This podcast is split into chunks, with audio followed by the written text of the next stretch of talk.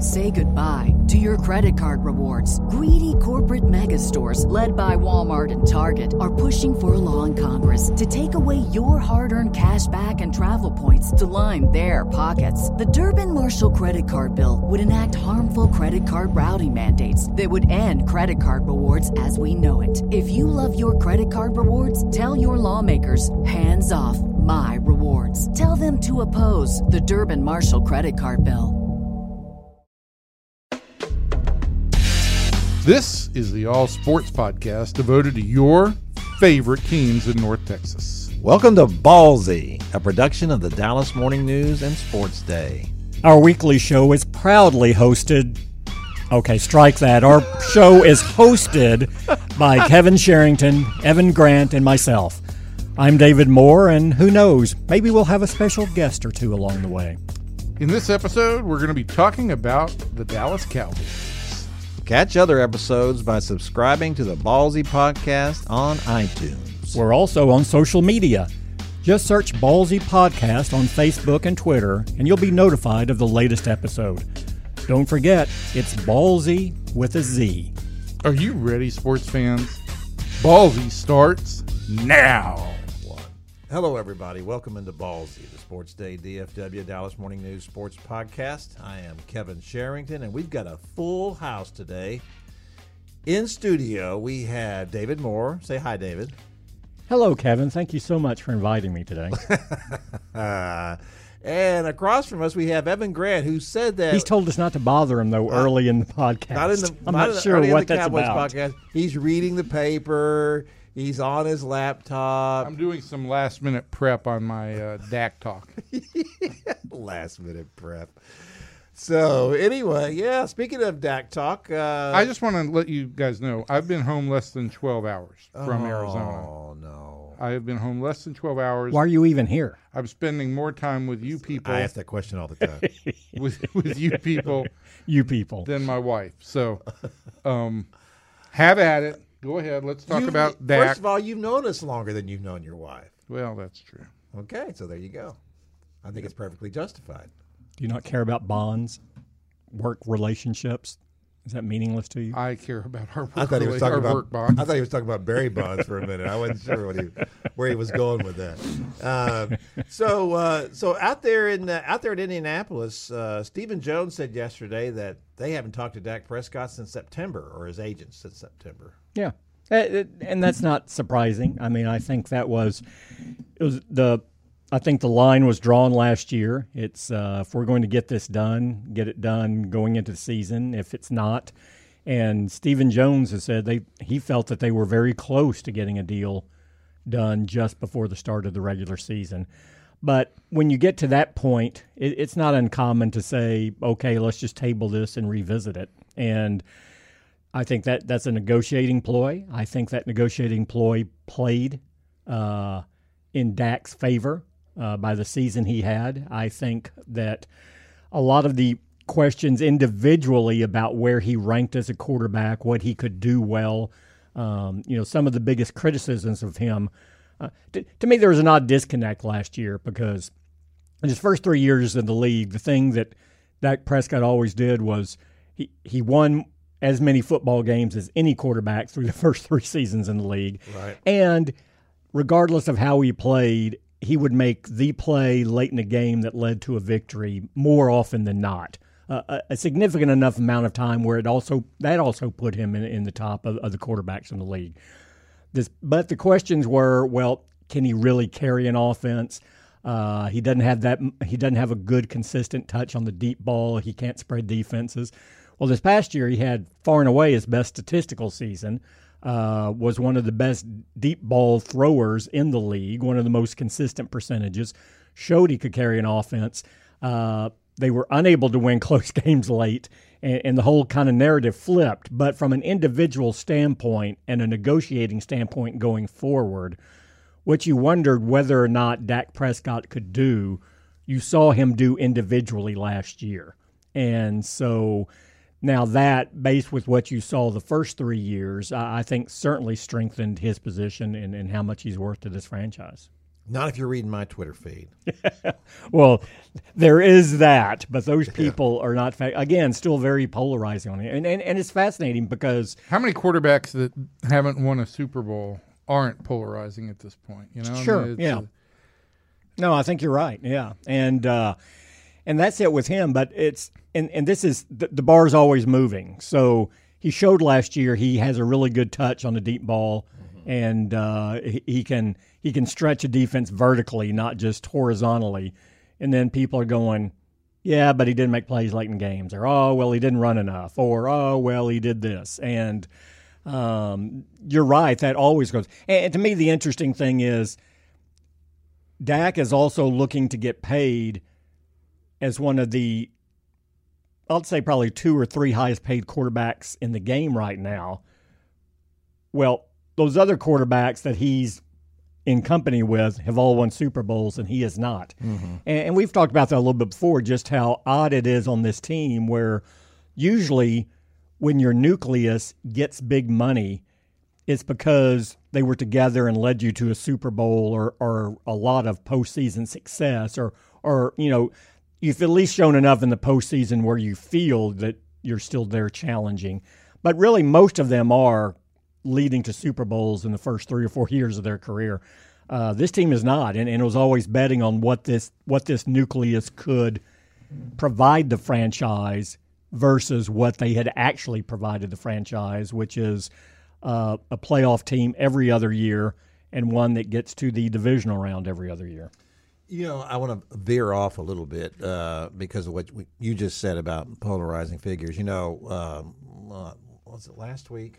I, I, maybe two weeks ago. Two I- weeks ago. I wrote about uh, the the the five. You know, picking does is Dak one of the five best quarterbacks? And we lost me there for a little bit. Is Dak one of the five best quarterbacks in Cowboys history? So, uh, you know, I went to Gil naturally, right? Guy's been there since the beginning. He's still working. He's unbelievable. He's like 900 years old, and he's still, you know, working all the time and uh, and also brought in Babe Laufenberg and Brad Sham for their expertise as well. And so uh, Babe decided he would not vote on Dak because Dak's still playing, which I respected that. You know, he just wanted to, to talk about the other guys.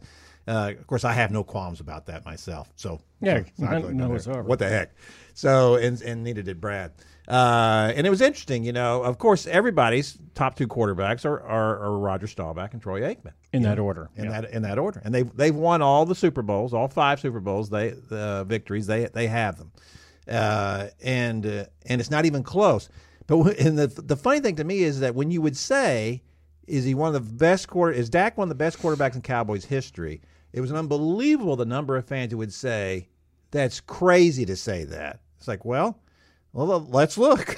So, so he's got, you got those two guys, right? And everybody said those two guys are unapproachable. Right. You know, Roger and Troy are way up here, and everybody else is down here. Okay, the next group starts down. And then here. the next group is is Meredith and Romo in some order, right? Romo and Meredith. Well, it's interesting because I, I, I didn't put, and I listen, I love Don Meredith. I, I think he's one of the most interesting characters in Cowboys history. You know, I think he was abused by fans in this market. Uh, I think somewhat abused by the Cowboys, uh, and the fact that uh, you and know abused by opposing defenses when he was on teams that weren't very good. Oh, guys, just just got beat up, and that you know both both uh, Brad and Babe had Meredith three, and they had him three because of what one of the things that Babe said. The two things I look for in a quarterback are a leader and how tough you are. Uh, you know, guys, and and and do your do your teammates follow you? Well, I don't think there was ever a player more popular with his teammates than Don Meredith. Uh, they they loved him to death, uh, and there was probably few that were tougher than Don Meredith. And, and I'll accept that. I mean, I'd accept either Romo or Meredith three and the other one four, but it then gets down to the Well- point of this, which is well, Danny White versus Dak. Is that what it comes Well, down to? i- in Babe's words, he thinks that uh, that Danny White. Listen, here's the deal, and, and I agree with Brad on this. Brad said Danny White took him to three NFC Championship games in a row. You know, that's pretty good. And it took an iconic play to keep them out of a Super Bowl, which they would have won that year based on you look at the overall the, the catch. I mean, he Danny White made a spec, you know, got the team down. They went ahead, and it took the catch by Dwight Clark to beat them in that game. Otherwise, they would have gone to the Super Bowl. And I that all evidence points to the fact they would have won that Super Bowl. Absolutely. So but I also would say that the NFL, the landscape in the NFL, was different in the nineteen in the late seventies and early eighties. Uh, in what way? I think you still had a dynastic long term stretch of teams that, that controlled the league. And you had you had less you had less parity. You had you had fewer teams. And I think the schemes were different, right? I, I don't think that you were asking quarterbacks to do as much in terms of delivering the ball or, or making decisions as, as you do now. You know, it's it's a good question. I, I, don't- I mean, don't Danny Danny White had had Tony Dorsett.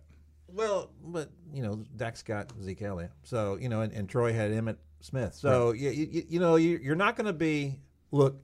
That's why that's what was the separator for me between Roger and Troy was I felt like Roger made things happen. You know, Roger was an unbel- you know the shame for Roger was not not a shame. I mean, he was serving in the Navy, but you know his career didn't start until he was Five years after, You yeah. know, 27, 28 years old. Delayed by five years. yeah.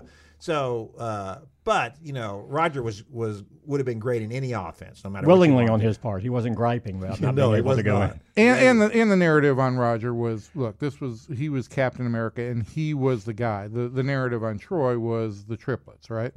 True, and and and what made the Cowboys great to me in the early '90s, that offense great, was that it was a machine. That the, they they ran a controlled offense. They didn't really challenge you deep. They they you know they threw it here, they threw it there. They they ran the ball with Emmitt. Emmitt was the engine of that of that team, no question. Uh, and it all worked together. And when you started taking those pieces out, when Jay Novacek came out, the the, the offense dropped. It wasn't quite as efficient as it had been before. And then when you know Michael Irvin's career was over, then it, then it really wasn't as good anymore. And then and then Troy was struggling to lift that offense to the level it had been before. Uh, and so But all the others, ran- all the others maintained that if they weren't such a well balanced offense, he could have he could have led the league in passing those years. True. Although he I- I- chose not to, and and it is interesting. the The other thing that burnishes his credentials are because and and that's a le- legitimate narrative because you look at all of their statistical how where they rank during the regular season, and you'll look at Troy and you'll go, well, yeah, he's a good quarterback, but he's not he's not even in the top. You know, oh, he was not a fantasy years. quarterback. You didn't want him as your fantasy Well, But- but, but I mean, then, I- but then you get the postseason.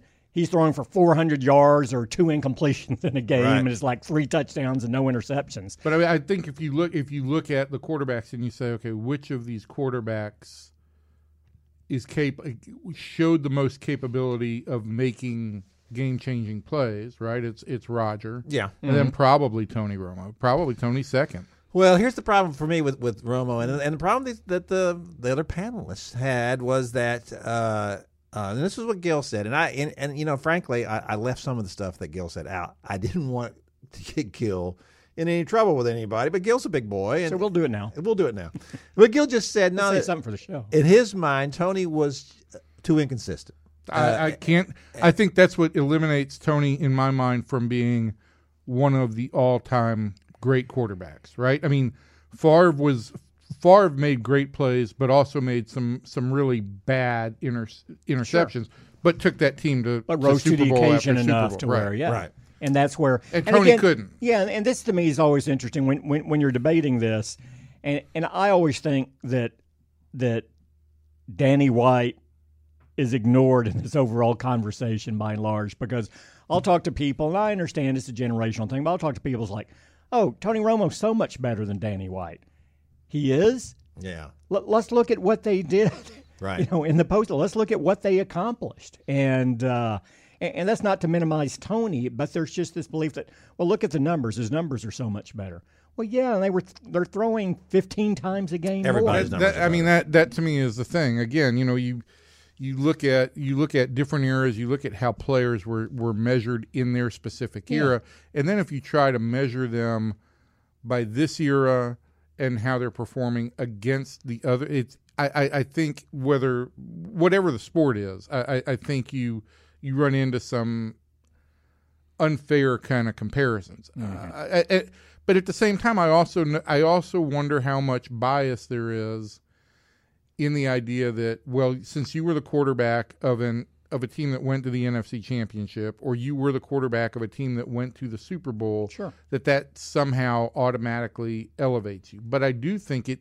I do think in the court of public perception, it does. Whether it Sure. does or doesn't factually, I think in the court of public perception, it does. And I also think one other thing we are in an era now where, you know, we remember Danny White and Sure, we yeah. remember Roger Staubach, and everybody would say to you, "Okay, Boomer." Get over it. Yeah, I, I mean, w- it, there is there is I think more uh, disregard for what happened 30, 40 years ago across the sports uh, landscape than ever than ever before. I, I, I just don't think. I, I- I don't think people give that nearly as much. Um, uh, as much gravity as I as I think it should because Hey, the hey, memories aren't fresh and they didn't have it. It wasn't you know twenty four seven. Like you can you if Dak makes a great play, how many times are you going to see Yeah. that play in the twenty four hours after and it read happens? about it, have it enforced on social media, not just. And, and again, uh, this gets back to you know you mentioned that and and kind of the the corporate knowledge, if you will. There are 24, 25 year old sports fanatics in this town who go, "What is his obsession with the Cowboys? They've they Right. they've never been to an NFC Championship game in my lifetime. Why Right. why are people still talking about them about?" You know the, how they're dominant in the market. Why? Yeah, you know, I do, and I do wonder, like the the the twenty four or twenty five year old NFL fan who grew up in Middle America or on one of the coasts. I wonder how they view the perception of the Cowboys now, because at no point in time in their lives have the Cowboys been in any way, form dynastic. I, you know, I, No. They're But- still, but they've they're been- still America's team. Well, yeah, they're, they they're- build themselves. I don't, re- I don't hear it very much well, anymore. If you go to any any stadium in America, any game, you know, I'm the going to tell jersey you, sales and they're all over. everything. They're all over the Eh, place. but but to me, what they become, they become the Kardashians of the NFL. they're That's they're true. popular for being popular. People Yeah. Right. people take a side on And them, they have large and it, butts. it has nothing to do with competitive. gosh. Why would you Why would introduce say that, that? into a very nuanced conversation? let, let me kind of draw this. my oh my! Since you've just steered us off the rails here, can I draw this back to the original point of all this was? yes. Golly. Oh well, let's let's say Who has the best butt of a Cowboys quarterback in history? Is that, Boy, is that what everyone wants Evan to was know? going. David Yeah. David had some point going, and then Kevin just decided, well, let me let's steer this to my column. No, we're going to talk about it was because of what these guys said. It's about Dak. Before you started your whole thing about This are whole they really conversation's Cowboys been about team? Dak. Now back off. Yeah, is these It was about what Dak thinks about me, Kevin Sherrington. these guys these guys uh, had had uh, Meredith third. I did not have Meredith in my top five. The reason I didn't was because uh, I I felt like it Don threw too many interceptions. He took too many chances. To me, what what Babe said was that uh, that Tony and Danny were the same guy, same quarterback. I, I I you know listen. Babe knows a thousand times more about quarterbacks than I do and what makes them. Uh, but I always felt like that in, in some ways, uh, Tony and uh, and uh, Don were most alike because Because of the risks. the risk. They took risks, you know, and they were they were happy to do that. The, the difference between them, and this is one of the reasons why, and this is important, is that this is why um, Babe and Brad, and specifically Gil, ranked uh, Dak, or like I guess Babe did, but but the the Gil ranked Dak third, third in Cowboys history, is because he's he thinks he's a leader. He said, "This is the guy. If I'm starting a team, this this is the guy I'm starting with over Meredith, over Romo, over Danny White." Because of the qualities, because of the qualities I saw that he had at Mississippi State when he lifted that team to number one in the country for a while, which he said that was a phenomenal. And if you ask anybody, a phenomenal feat to get Mississippi State ranked number one uh, for for for a couple of weeks, Right. uh, and uh, and that was that, and I think that this is what fans don't realize and what they take for granted with Dak is the of all the abilities, availability is the most underrated. Yes, You know. always. It, he, he's out there every week. I still maintain it. It's what set sets Emmitt Smith apart and makes him the best.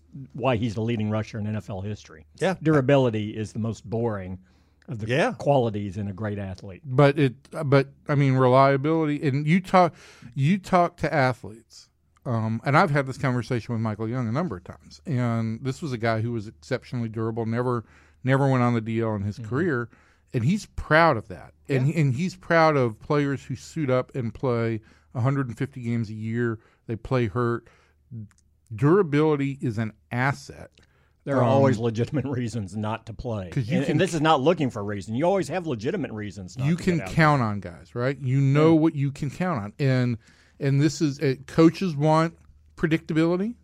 They want they want to know when their guys are there, and they want to know what their guys are going to do. Um, that takes some of the some of the variable out. Uh, yeah, reliability and durability are are two or one. Um, I think exceptional talent, and and yeah, I mean Dak has been on the field. He's you know Well, look look at They the, threw five, I think, 567. Cowboys threw 567 passes last year. He threw 566 of them. Yeah. Randall Cobb threw the other. I mean, Cooper Rush doesn't even get out there. I, I, I and and and I, you know, I think late in in Tony's career, that was clearly an issue was how much he could stay on the field, and uh, uh, he took a lot of he took a lot of bad hits that really impacted his career. Um, Roger took a lot of hits over the course of his career that impacted his career. I think. Um, Roger had a lot of concussions and he played with them. Yeah. it's an amazing story. Yeah. Uh, we're not. I'm not sure how. And that that was So what did you- Aikman. So did Aikman. Yeah, absolutely. But uh, but the story you always heard about Roger in the seventies, and, and this is from somebody who was growing up in a market elsewhere. You know, when information was limited, was the number of concussions. Yes. yeah. Um, Yeah. I, I, I listen. I, I think it's, I, I think it is a testament to the Cowboys that you can make an argument for six really good quarterbacks to rank in their top five. Um, And that's not even counting guys like Craig Morton, who went on to have a pretty big Very career. You know, he was a really good player. Uh, you know, Jerry Rhome, who was a good was a good player, uh, good quarterback. The guys that they drafted and traded, as Gil pointed out, Steve DeBerg Right. drafted him in the tenth round, right. or tenth or twelfth round, uh, and, and and let him go after a year. The Cowboys, uh, back in those days, were big about drafting quarterbacks. We're gonna we're gonna draft one pretty much every other year, uh, and sometimes they would draft two in a year. And of course, that's when the when the draft was deeper and had ten or twelve rounds. And again, that's uh, to me, that's again, you know, a different. The Cowboys, in in a lot of ways, when it came to scouting and drafting, had an advantage like the, the Los Angeles Dodgers did for a long, long time in terms of they had created a competitive advantage with their scouting system, and they they mined that and and they got that, and and now parity exists in that level because of the combine, because of everything that that. Uh, that goes into the whole process of evaluating and drafting and, and the lack of rounds. So you can't go out and necessarily steal somebody late.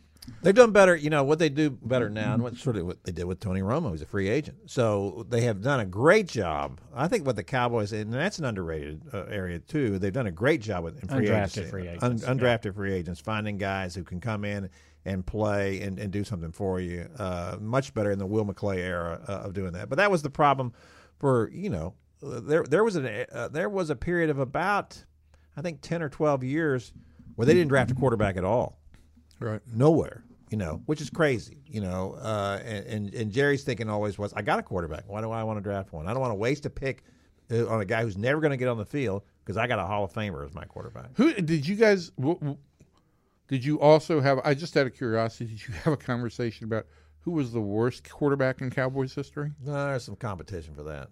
Well, I mean, I mean, uh, if you look at the the only names that come to my mind would be Pelluer and Quincy.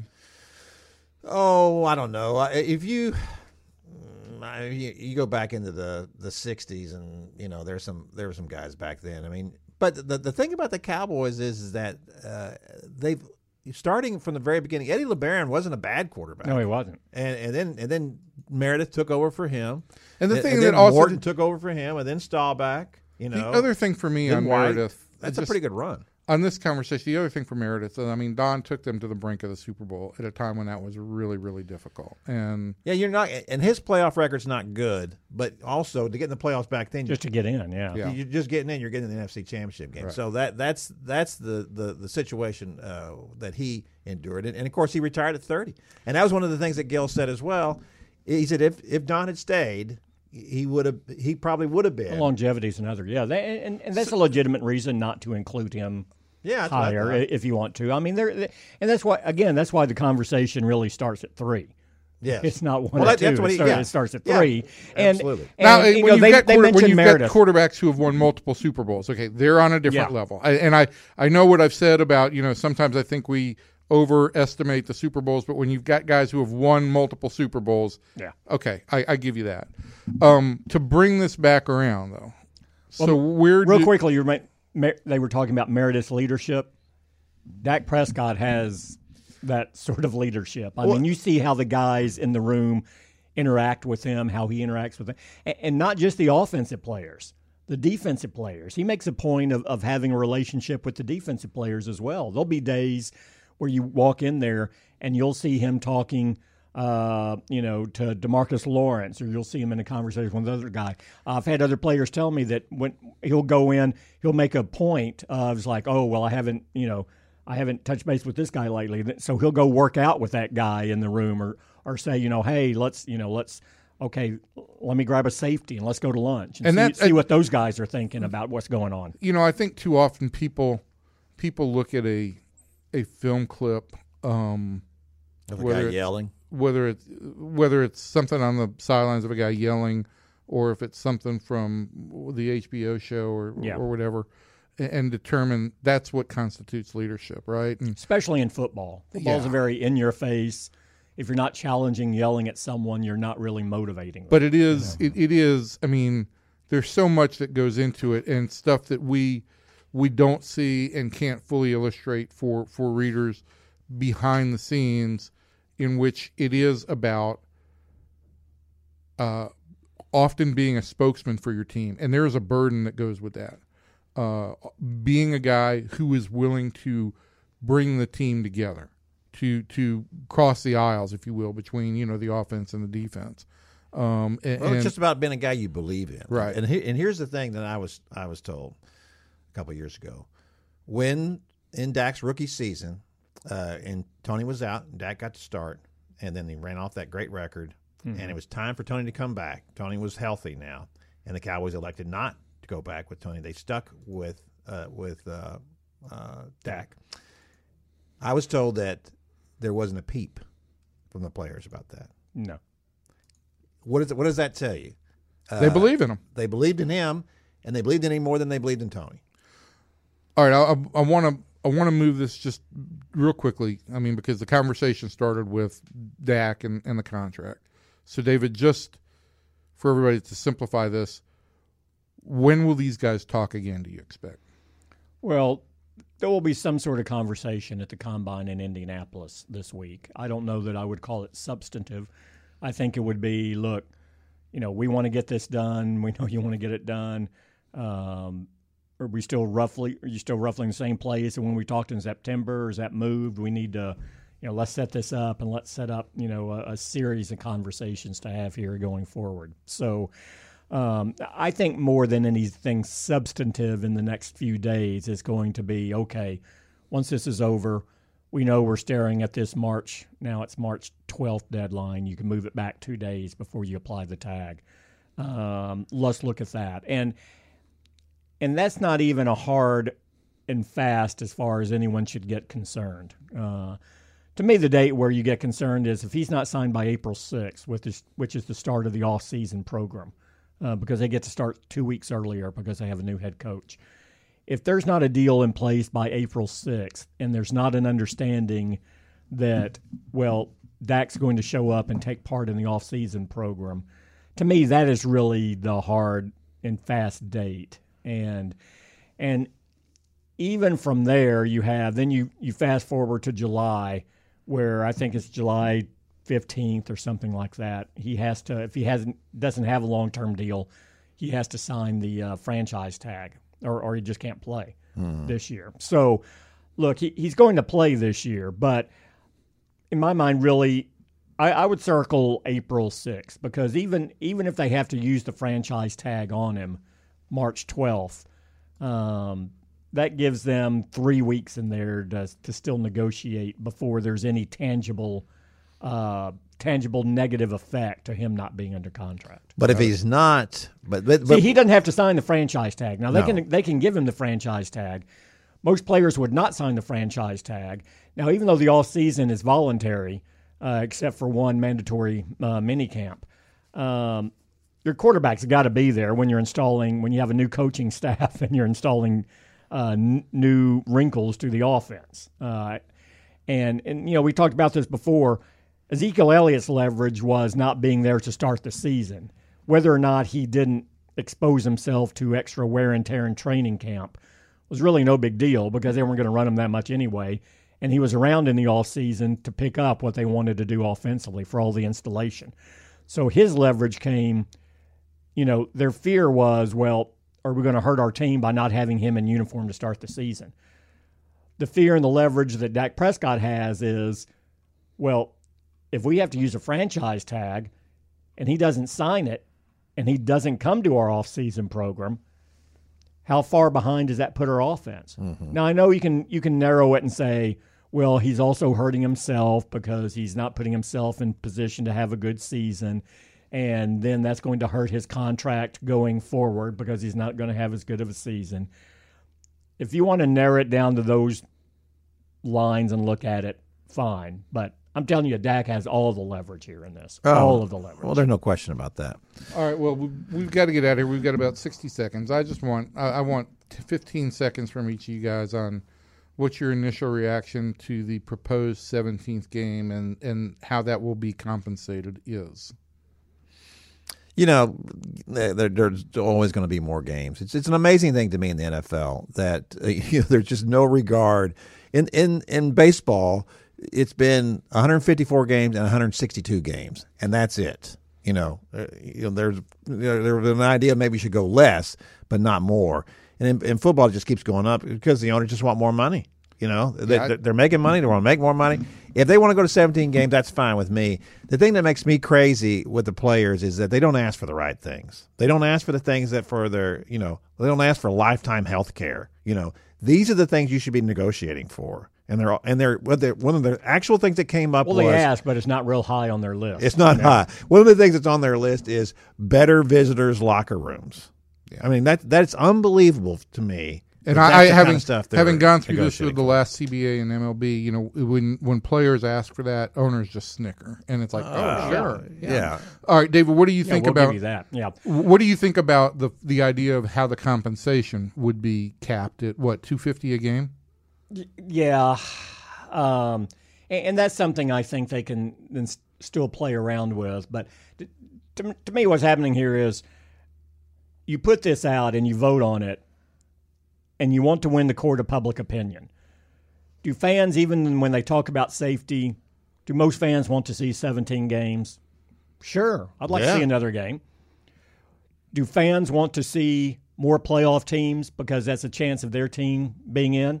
Sure, you're bringing interest in more. mar- So, so they're hit. They're highlighting those aspects of it, which are more cosmetic, and not you know, which is why the the players looked at it initially and went, "Wait a minute, this doesn't. Why does this make sense for us?" I, I I think I think all of this is designed to put public pressure on the players uh, because they have some things in there that that you know it's like really that's one of the things that you're you're drawing a line in the sand on, and the more more and more people are going to be talking like, well, look, you can be man. Why would you be against 17 games? Why? And, and just let that public pressure work on the players in addition to their negotiating and uh, and, the unknown of like, well, you can wrap all this up now and and maybe it's not the deal you want, but you can wrap all this up. You know who's going to be free agents. You you you know all the all the financials are, are set, so you know what everyone is dealing with. It's going up for everybody. Uh, would you rather go into an uncertain climate now and and you know what? Maybe you're going to have to give up one of these things. Uh, maybe you're going to have to give up our our policy toward uh, marijuana going forward. Do you do you want us to go back where we were? I mean, we're going to have to get something in return. Right. I, I I'll tell you Public what the, relations Tell you what the owners are getting in return. They're going to get a whole lot more money. That's what they're going to get in return. Sure. And I, Absolutely. I, I've got I've got an issue with the league going to 17 games. I, I, I think that um, in this day and age, even though I'm I'm captivated by the NFL every Sunday and it's it's great entertainment and everything, I kind of bite my lip because I know the injuries and I know what these guys are putting their bodies up against. And Well, this I- is why the, the, the rosters need to increase, but they're not talking about them increasing Cup, yeah, just a they're few. just a couple of players. yeah. It should be, you know, here's the crazy thing to me is that you play 16 games already plus the playoffs and you got a 53 man roster. You know, meanwhile in colleges they've got 85 kids on these rosters to play 12 games. and I, I just you know, the They don't whole idea expand of the cost that much, and and actually the players don't want to expand it that much either because then that's it dilutes their cut. Yeah, Less money for them. so yeah. I, I that's that's and less my money for their pensions going forward. I've got real issues with the idea that you're going to subject these guys, especially if if the idea of and, and if you're going to cap compensation for them, Yeah. uh, and if you're not going to go into some kind of much more in depth post football aftercare for these players. It's hard to see the players voting for the proposal as it stands right now, and uh, yeah, eh, and you know I I know we need to break here, but but there's also this element, and, and I think you hit on it. We have this element. It's with everything. It's like, wow, this is this game is great, or this is like you know this sport or this this product is is wonderful, but what if we had just a little bit more of it because we like it so much? What if there was just a little bit more, or, or, or you did this with it instead? And, sometimes you hit the sweet spot, and then once once you move out of it, uh, you only diminish the, the the interest, the intensity, and uh, the the quality of the product, and, and that's what. Uh, yeah, can can the NFL get a lot more money by adding a game? Sure. Is that going to be in their best interest? What happens when you start staging all of these games, the 17th game on neutral sites internationally, and there's a soft interest and there's no crowd, and then people point to, well, you know, that, you know, attendance drops for the first time, average attendance drops for the first time. I mean, you know, there, there are just a a lot of other factors. You can, when you have something that's strong, there's always an inclination of, well, it can get better. And it, it can in some ways, but but that doesn't always mean it has to grow to get better. Maybe you mm-hmm. just do something different within the confines of what you're working with. And, and I think that's where the NFL really needs to step back and say, look, do we really need 17 ga- we, we've already we already play now from Thursday through Sunday and, and we've already talked about the Thursday games and the Thursday Monday through Monday, games yeah. Monday and the Monday game has, has lost its importance and, and mm-hmm. its place in society. All right. Well, I, I think we should get on out of here. Um, we uh, I probably exceeded our thirty minute hard limit, but Good job. um, it was a good call. Way to ride good, herd. Good talk. Yeah. Uh, but that's it for Cowboys talk. Um, we will see you everybody next week. See you, everybody. every, see, We will visit with you all next week. Um, uh, and I will actually be here for that before I hop on my plane to go back to Arizona. And um, uh, we've got some Ranger talk coming up for you next. So, so long, everybody. Thanks for listening to the Cowboys Ballzy podcast. Be sure to subscribe to our weekly episodes on iTunes. Follow us on Facebook and Twitter too. Just search the Ballzy with a Z podcast. Until next time, sports fans, we'll see you.